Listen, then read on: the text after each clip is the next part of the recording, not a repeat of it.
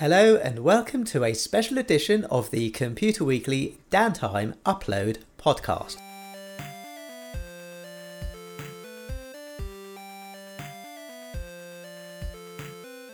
I'm Cliff Saran and my guest today is Eric Muntz from MailChimp. I've just been reading your LinkedIn, Eric. Uh, you were the uh, Chief Technology Officer at MailChimp. Uh, and it says here that uh, you've been recognised as an enterprise finalist for the 2020 Georgia CIO of the Year ORBIE Awards.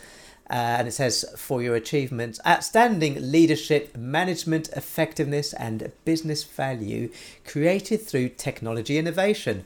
Gosh, that sounds a mouthful. That sounds very prestigious, actually. Eric, um, just to kick things off, uh, would you mind sharing a little bit of background about yourself? And about the award and and your day job, your job at Mailchimp, your current mail job at Mailchimp, even it's changed slightly. yeah, sure. So. Um, first, thanks so much for having me. Uh, happy to be here. Hi to all your listeners. Um, so, uh, yeah, Eric Muntz. I live in Atlanta, Georgia. Um, that award you mentioned uh, was from the state of Georgia um, or from a, an organization in Georgia.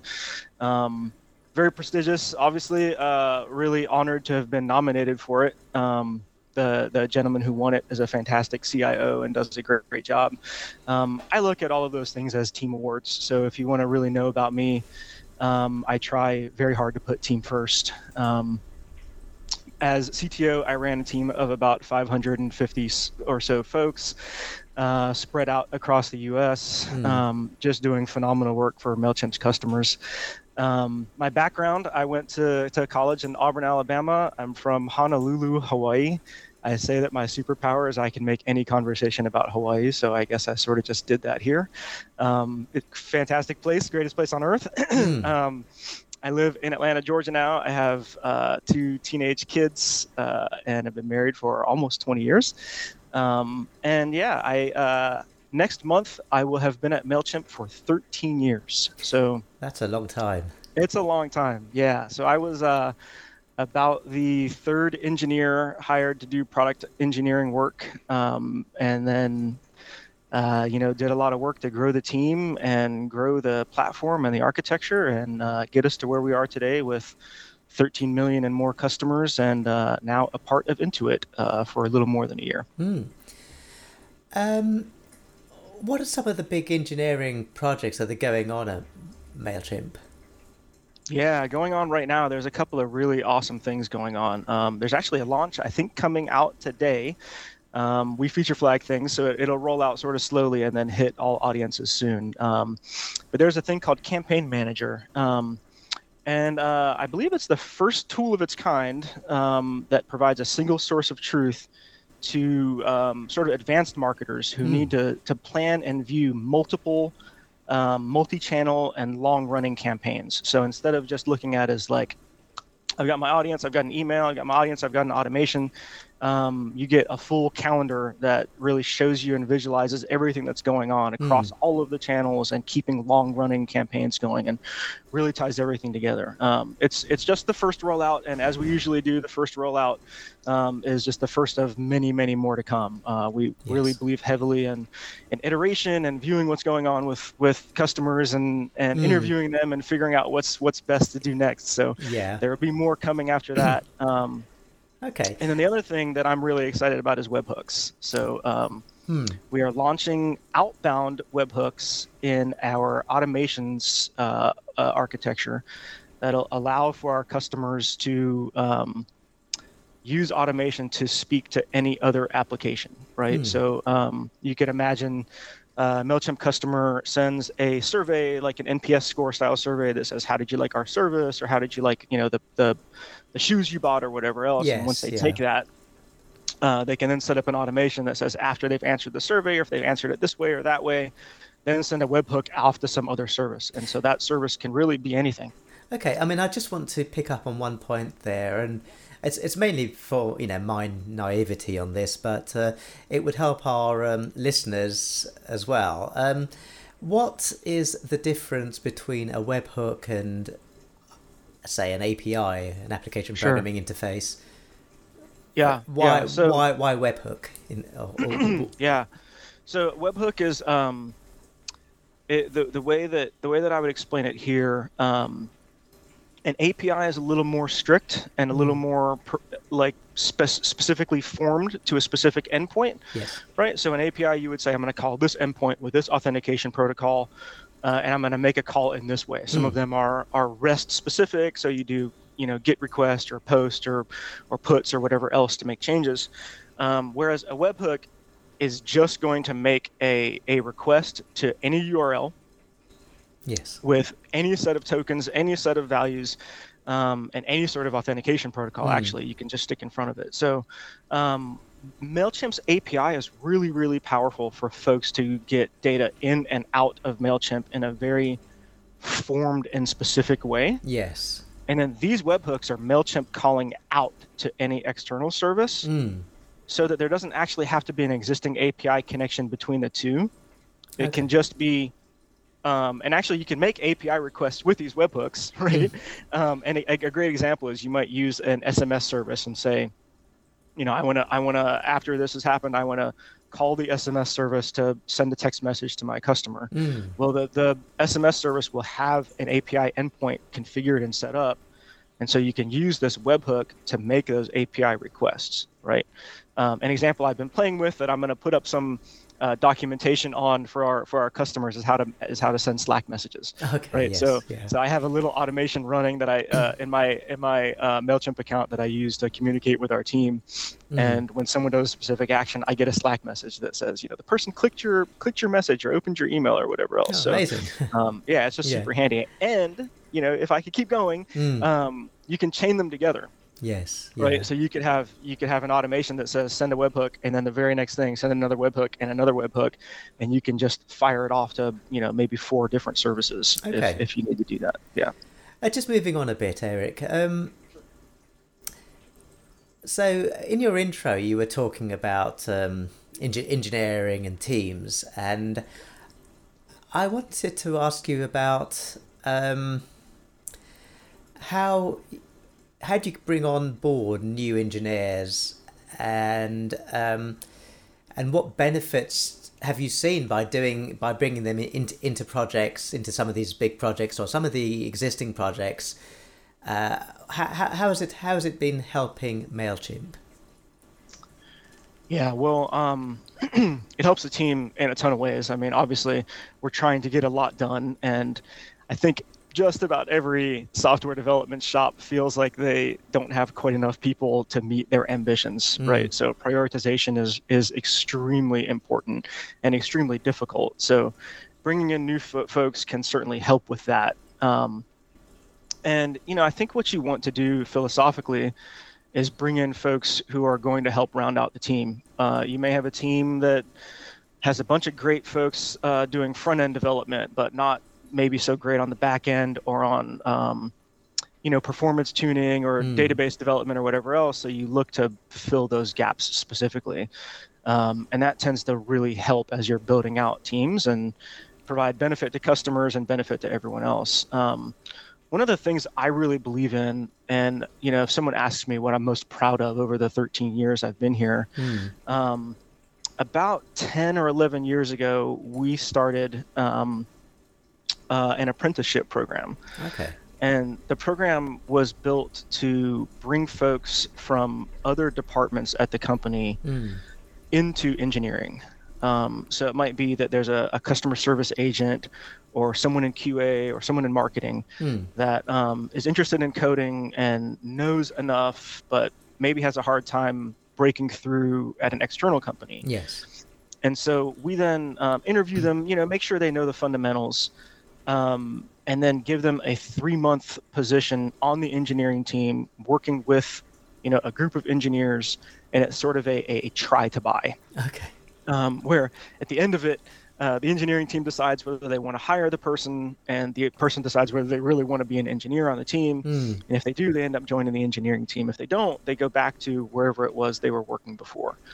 Um, and it has just created such a great um, uh, group of engineers. We had we had at one point I don't know the current number, but at one point we had over 70 folks in Mailchimp's engineering department who had mm. started at Mailchimp not in engineering. Oh, that's amazing. Um, um, yeah, yeah. I mean, I was gonna, big, sorry. I was, I was sorry. I was going to follow up on that. Um, just um, you know, we we know that there's. I mean, you've touched on it anyway. That it's really hard to hire people and, and get skills in. Um, and clearly, I mean, an apprenticeship program is a great way of of, of building uh, skills in house. Um, do do you or uh, um, do, do you work with external partners, or is, it, or is it very much building this core competency in house? We don't. Yeah, it is all building the core competency in house. At one point, we did uh, an external apprenticeship where we partnered with the Boys and Girls Club of Atlanta mm. and a, a, group called uh, Treehouse. Mm. Treehouse provided the education materials and the training, and the Boys and Girls Club of Atlanta provided um, the people who yes. wanted to do the work. Um, we haven't done that in a few years. We're we're still focused internally for that. Um, and then all of our hiring, we have uh, in-house uh, talent talent folks, recruiters, mm-hmm. um, and our engineering management team and our engineering team does all of the interviewing. We yeah. um we believe really heavily in um, sort of a choose your own adventure approach for hiring because we want to make sure that you as an, a potential incoming engineer are allowed to show how you work at your best and that's not always the same for everyone so someone might want to actually get on a whiteboard and write code mm-hmm. um, someone may want to do pair programming some people may just want to have a conversation about architecture and infrastructure and how it works some people may want to take home exercise um, and so we try to make sure that because what we want to do is if there's one position and six candidates we want to see all six of those people at their very best hmm. um, and try to try to pick the very best from that. So we try to make sure that um, things are tailored to the extent we can possible for the candidate. That's the key point, isn't it? I mean, it takes me on to my next question. Actually, it's uh, you know, with, with, by tailoring all all of these um, different ways that people like to work. Um, I mean, how how are you able to bring it all together so that you do have a you know an engineering team? I mean, a team is a, a team, right? It's a team a team is a team. That's not a very good way of saying it, but you know what I mean. Yeah. A bunch of people yeah. who work really well together. That's what a team is. Absolutely. Yeah. A team is a team, and there's no I in team, right? Um, so, yeah. Um, well, we, we center everything really around our engineering team mission. Mm. Uh, so, this is a mission statement that um, we developed a few years ago um, that has really served us well. And our team mission is that we provide marketers with production ready software designed to help them grow. And we succeed through togetherness, momentum, and pragmatism. Mm-hmm. And so, really, if you pull out four key phrases there, it's production ready, um, togetherness, momentum, and pragmatism. Yes. And uh, I could run through each four of those if you want, but they are they are sort of the four stools that make our teams work really well together. If any one of them are necessarily out of whack, um, we're going to not be serving customers well, and we're not going to be serving the business well, and the team's not going to be serving each other well. Mm. Um, and so we, we really look at those four pillars, and then we build our career levels and all of our feedback mechanisms and everything around how the teams are doing across those four areas. I mean, I think it would be helpful if you could, uh, you know, give a sort of practical example of how those four pillars kind of come together and how they work. Yeah, for sure, for sure. So, um, production ready, you know, uh, is easily confused um, as being like bu- bug free and perfect, um, mm. and that is not actually what we're looking for.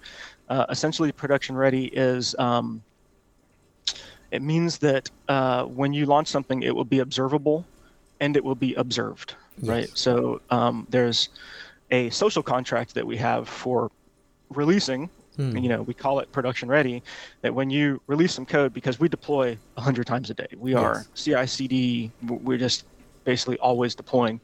Um, that you watch it and you make sure that it's performing in the way you expect it to perform. Hmm. And if it's not, that you take accountability and very quickly uh, correct the fact that it's not performing the way it's expected to perform. Um, and that then leads to, to togetherness because you probably can't do that alone So um, you need to be working with teammates so that your teammates understand what changes you're making, why you're making those changes, uh, maybe what problems you're facing, and and how to talk and work together to overcome them, um, which then leads to pragmatism. Um, because you know, uh, as you start to get together with other folks and talk about problems, you can start to sort of astronaut architect things, right, Mhm. and look for ways to make them way overly perfect and it's the team's responsibility together to make sure that you know it's going to fit the long-term needs but it has Yes. short-term benefit Mm. right and that you can then observe it and figure out how to make it better from there all of that comes together with momentum Mhm. you've got to get things moving quickly um, small businesses need us innovating and need us moving quickly Yeah. um, and so um, it, I, I have a great story that just happened with some engineers. If you Mhm. if you have the time for me to walk through it, that I think demonstrates all of this. So um, we had a, a fairly large customer um, who who I won't name that um, had about eight eight and a half million uh, email addresses on their list. So they are you know fairly large. Mhm. Um, certainly not our largest, um, but fairly large. And their business requires that they send time critical emails. So they would send like coupons and say, this is only valid for the next four hours. Yes. Um, so they sent a campaign to 8 million people. Um, and it was taking a very long time to send. Um, it looked like it was taking two or three times as long as their normal campaigns would send. Mm. Uh, so it was taking about 15 hours to finally get this full campaign out, which is not No. not an okay right that is not production ready it's not Yeah. okay um, so you know they reach out um, we get some engineers looking at it and um, you know worked late into the night uh, you know looked at what's going on with some database queries thought maybe we needed to index a, a particular column and, and adjust a query. So we made some changes and we felt pretty confident that it was going to get better uh, when they send the next morning. So they Mm. go send the next morning. We get together and look at it and we were wrong. Uh, it was still sending very slowly. So we broke into two groups. Um, and one of the groups was just going to actively trace exactly what was happening to Yes. see where things were slow and the other was going to uh, examine maybe a potential idea of a way to parallelize what they're doing so that it can go faster Hmm. um, the the tracing team actually found some code we had put in place um, that just got ramped up feature flag wise to to do some sort of back end machine learning work that um, was slowing things down. So they they reverted that change, you know, went togetherness and alerted that team and said, Yeah. hey, we, we found this, we need to um, do some things there, and that sped things up a good bit. Mm. And the, the the parallelization team came back and figured out a way to do a map reduce across the the eight million. Um, and and it was a little risky. They were like, you know, we don't we don't know with high confidence that this is safe. I tested it on you know my own account of like 300 emails and it worked, but we don't have a whole, extreme confidence that it's safe. Yes. Um, and that, that's where I stepped in because I was helping with the on-call situation and said, you know, I will take business responsibility. Customer's already mad. Um, I don't think that it's going to get worse necessarily. We could just revert back to what's happening. Let's try it. Mm. So we did it, and we were able to get their campaign sent out in under four hours. Amazing. Um, that same team then just didn't stop and Mm. kept working and looking at it, and found another way to split the campaign to add parallelization across split up campaigns that were, um, you know, mutually exclusive and collectively exhaustive across the list. Mm. And now for the entire payload generation process of sending that email, because there's this whole other thing that goes on with ISPs and email that I'll save you and your listeners from. Um, but the payload generation part where you start sending it to the ISPs for that entire email can happen um, in under two hours now. Yeah, sure. Um, Um, and so it was just like, you know, all four all four pillars sort of coming together. Mm, okay. Um, just, I mean, I think this would be really interesting f- for our um, IT leaders who are listening in. Uh, what are the um, what are the warning signs when when things don't seem to be going right with the teams? We're not talking about that, you know, a, te- a technical problem going wrong. We're talking about something within the team not working, the team Sure, yeah. dynamics not working. Team dynamics. Yeah. Mm. Yeah, it's um for me what I have observed is it is time to decision making. Mm. Um when the team starts to uh, groupthink a little too much or become fearful and maybe paralyzed to make decisions, there's there's something off, right? Um, and it's it could be trust in the strategic direction. There could be it could be that they don't trust, you know, how leadership is going to perceive whether they succeed or fail. It could be that they're not trusting each other. Hmm. Um, but when teams are taking a very long time to make decisions, and then their decisions are um, wishy-washy or, or, or, sort of not not not final, their yes. decisions are well, we're going to test. We're gonna we're, we decided yes to all the things, mm. and and we'll go out and say sure, we will just do all four of the things instead of having chosen one, and we'll let users decide maybe which one is best. And and um, you know, I, I've stumbled on some teams that were you know a-b split testing things that just shouldn't be a-b split tested right mm. like I, i've changed this word or this little piece of language or you know i know users are struggling with finding this this part of the app so i moved it i moved it but then i'm a-b testing whether moving it actually fixed anything or not right and mm. it's like you have the evidence that that it's already not working there's something there's something amiss if you're just not confident enough to make what seems like a really easy decision super quickly mm. um, because we've built everything around being able to roll things back super quickly, hmm. right? Mm. Um, I just so when I yeah, that, sorry, I, I, I yeah, yeah, just, just, want to ask you one more thing actually. Uh, uh, I mean, the, the, what what you're talking about seems to be around um, the the teams not coming to decisions quickly, not not not, not sorting out things quickly because they, they can't decide what's the right approach. Uh, there is you know what what we sometimes see is where someone takes a lead, like the person with the loudest voice. So this happens on social media, and I'm sure it happens in many many teams. The person with, you know, who who can who, who has the most ideas, not necessarily the very best idea. And this is about um, the questions are really about um, diversity in, in the way people think, and uh, some people are very, uh, uh, you know, they, they, they need to think a lot before they speak, and some people speak before they think.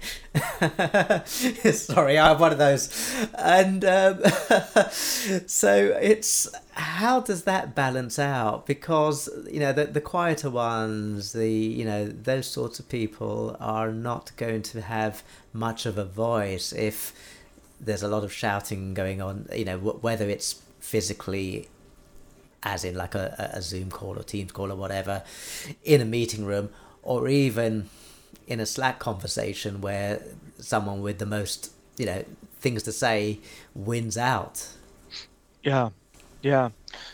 Um, as a phenomenal question, and um, if I had the bulletproof answer for that one, um, I could solve maybe all of the world's problems. So I'm not gonna I'm not gonna claim that I have all of the solutions to that. Um, I have seen some really great examples. Um, mm. One of the things, you know, the the pandemic.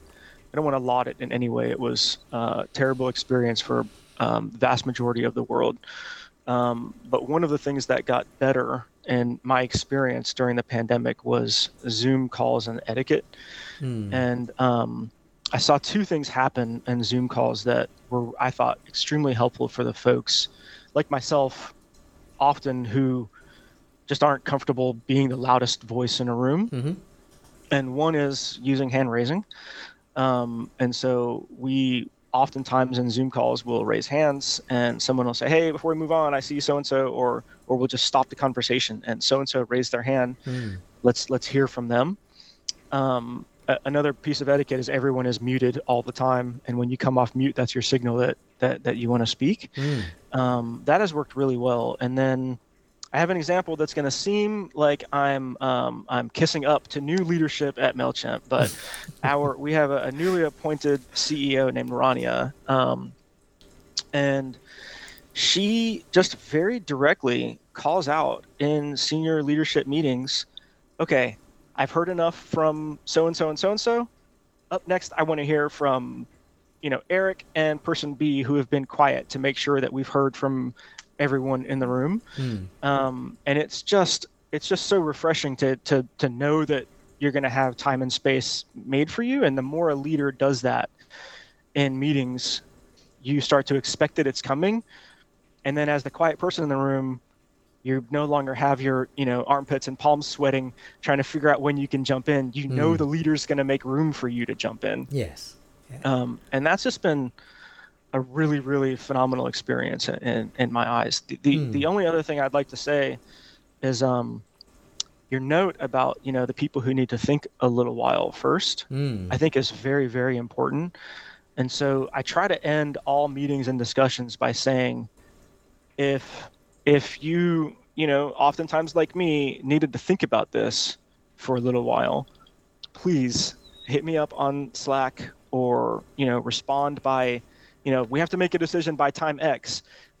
but if you've if you've Hmm. given me your thoughts before then, um, it is it is totally received and letting people know that you know when, once you hang up the discussion that their opportunity to provide input isn't over i think Mm. is also very freeing and, and, and very crucial Yeah, that's a good point. Actually, it's uh, sometimes you you bounce off people's ideas, and it, but it takes you time to formulate what what it is you want to say, and being able to do it offline, not in a live meeting, it's uh, yeah, it can, can it helps considerably.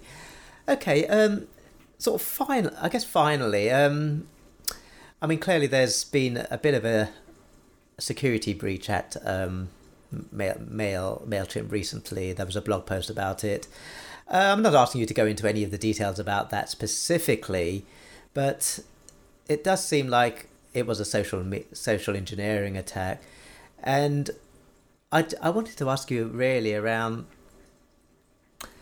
just generally how organizations I, I know these things can't be can't you know obviously they can't be stopped their social engineering attack but how can you minimize the risk? Uh, what, what what what what can we what can we do to no, you know, no matter how much user end user education you give, there's, there's someone's going to click on the button if they if if they're caught at the wrong moment. Uh, uh, but what what what can what do you think we we can do as you know IT leaders, business leaders, just to make it far more difficult for those who want to damage the organization?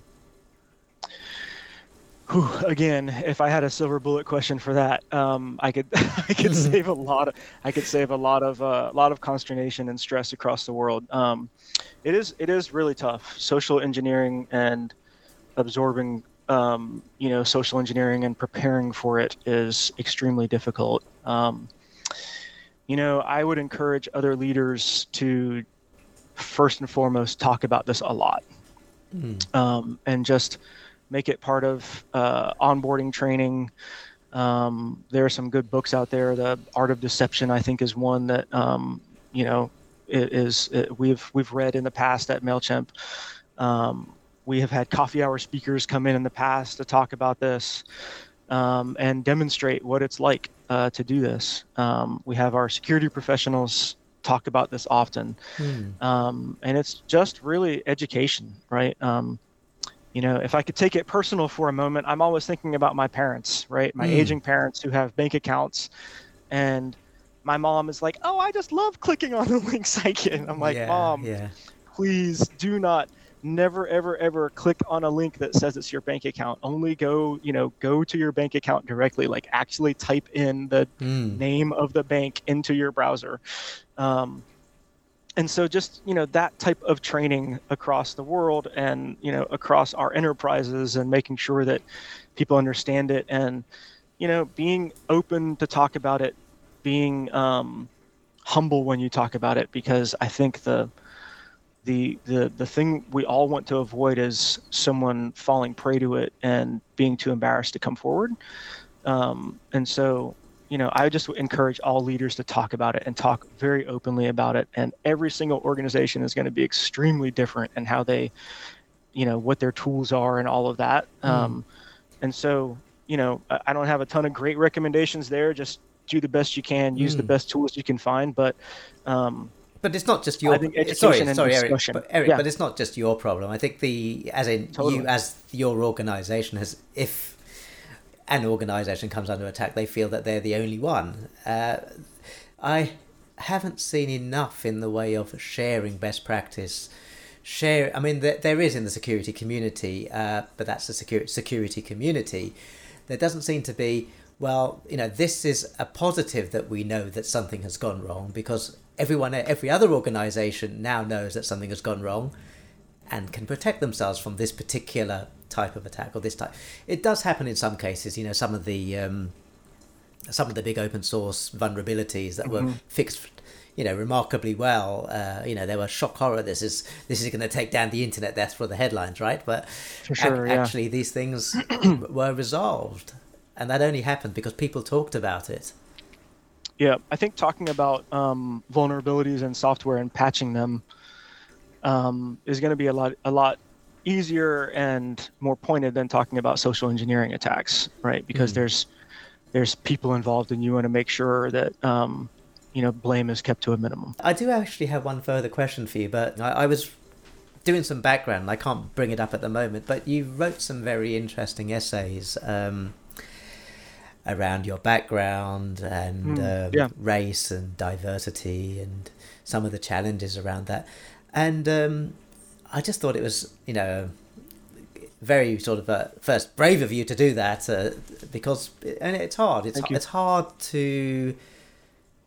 I think in a culture that you feel that you you're you're you're battling against, uh, mm-hmm. you have to say, well, look, this is you know this is the right approach this this is my approach this is how i got through these things how how would you approach uh, you know if someone is you know from a from an ethnic background as a minority and they're coming into an organization that is predominantly of, of, of a different race and a different culture. And we're all told that diversity is a good thing but that doesn't always work you know it doesn't always work because it's hard. You because there's the positive uh, you know bias and there's a negative bias. And the problem is that the person who is has coming in may feel that they have to overcompensate and it gets lost. What what what, what are we you know what, what are you gaining? I i just wanted your your your views on that and uh... yeah.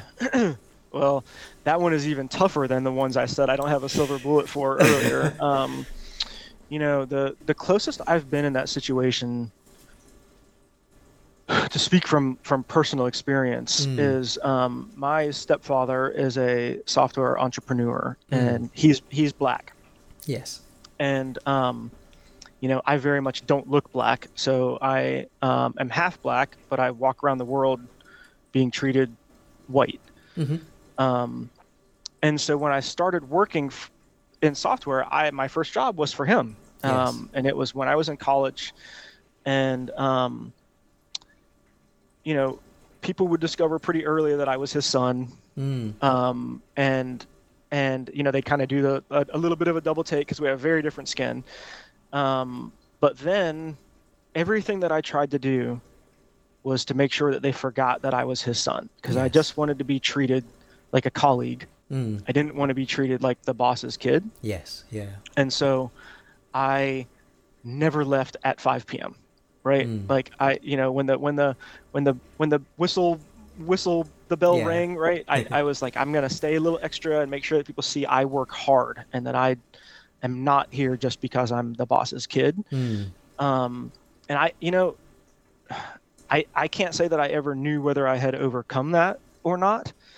Um, and so I think that that's maybe the closest I can get in my own personal experience to what it may be like to be you know a woman in technology who's surrounded mostly by men or uh, the first black member of an all white team or you know maybe the first uh, hispanic or foreign member of you know an all american team mm. um, and trying to you know trying to understand what insecurities or deeply held beliefs those people may have that are driving their actions or could drive their actions that might be you know off-putting or confusing or whatever i think is is really tough and mm. I, I, wish we could figure out how to just again talk more openly about it and make it not mysterious i have a really great executive coach who i just actually spoke with this morning mm. um, who's got a background in therapy and i'm a big believer in therapy um, and what what he brings to life is that we all have these deeply held beliefs that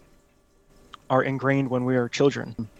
And it's one of those things that, you know, in the it, it's certainly not a colleague's job to fix that deeply held belief or become my therapist. Mm. But I believe that in a business culture, if we do really try to treat each other like humans and we find out what each other's maybe deeply held beliefs are that might Mm. not be wrong, right? That we can then be there for each other without having to go quite as far as being therapist or or, or whatever Yes, else, right? But like if you and I are working together on a team and you knew that um, I am I fall suspect at times to um, feeling like I'm not good enough Mm. or never good enough, you might then know that um, that it takes a while for me to put together a, a pull request, right, or commit code, Mm. and and and how I'm going to react to my code being rejected, which it should be if it's not going to be good enough, Mm. right? But you might know and empathize with the fact that, like, I am not rejecting you or your code. We just need to fix this particular thing, right? Yes, and yeah. then and then it will.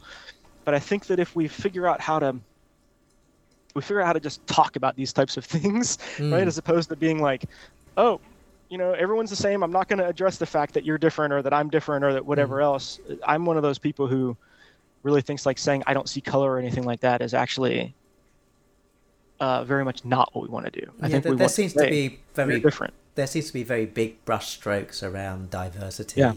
Yeah. and as as this discussion that we just had, you know, highlights, it's there's there are so many subtleties, Yes. and it's it, it is actually down to very very much down to individuals, and you know, we, there there isn't nothing, you know, there there's no playbook for this. It's uh, almost.